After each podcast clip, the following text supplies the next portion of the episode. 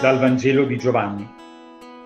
In quel tempo disse Gesù alla folla, Nessuno può venire a me se non lo attira il Padre che mi ha mandato, e io lo risusciterò nell'ultimo giorno.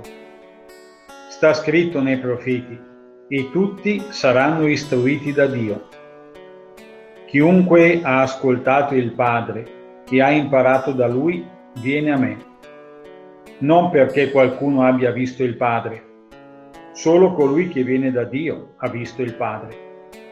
In verità, in verità io vi dico, chi crede ha la vita eterna. Io sono il pane della vita.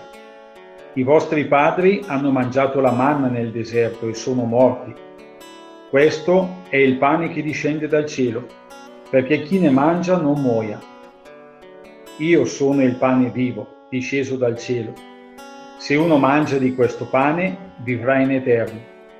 E il pane che io darò è la mia carne per la vita del mondo.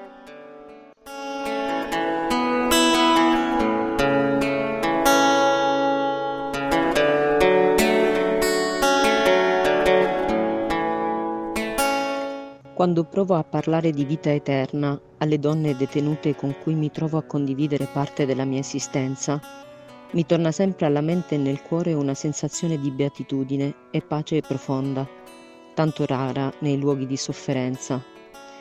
Proprio questa eternità è l'invito che Gesù ci dice possibile già oggi, nella nostra attuale situazione di vita e senza la richiesta di gesti appariscenti, ma tramite qualcosa di molto semplice che ci rende simili a Lui, il nutrimento.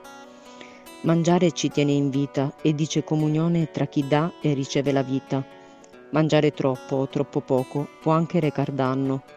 Mangiare, così come digiunare, rimanda ad altro, a riempire e a lasciar spazio. Sono certa però che il cibo materiale non basta. Penso alle relazioni, al bisogno di conoscenza e confronto, alla necessità di maturazione e crescita personale, all'esigenza di esprimermi e di condividere la vita con gli altri. E penso soprattutto a Gesù che mi dice, io sono il pane della vita, se uno mangia di questo pane vivrà in eterno. Mi piace pensare che mentre mi alleno a trascorrere del tempo con Lui, divento sempre più simile a Lui e che assimilare Gesù fino a vivere di Lui mi aiuterà a rimanere in piedi e tenermi in vita. Mi chiedo, sento davvero bisogno di nutrirmi di Dio? Pregando oggi mi ritaglio un po' di tempo per pensare alle cose che realmente nutrano la mia vita.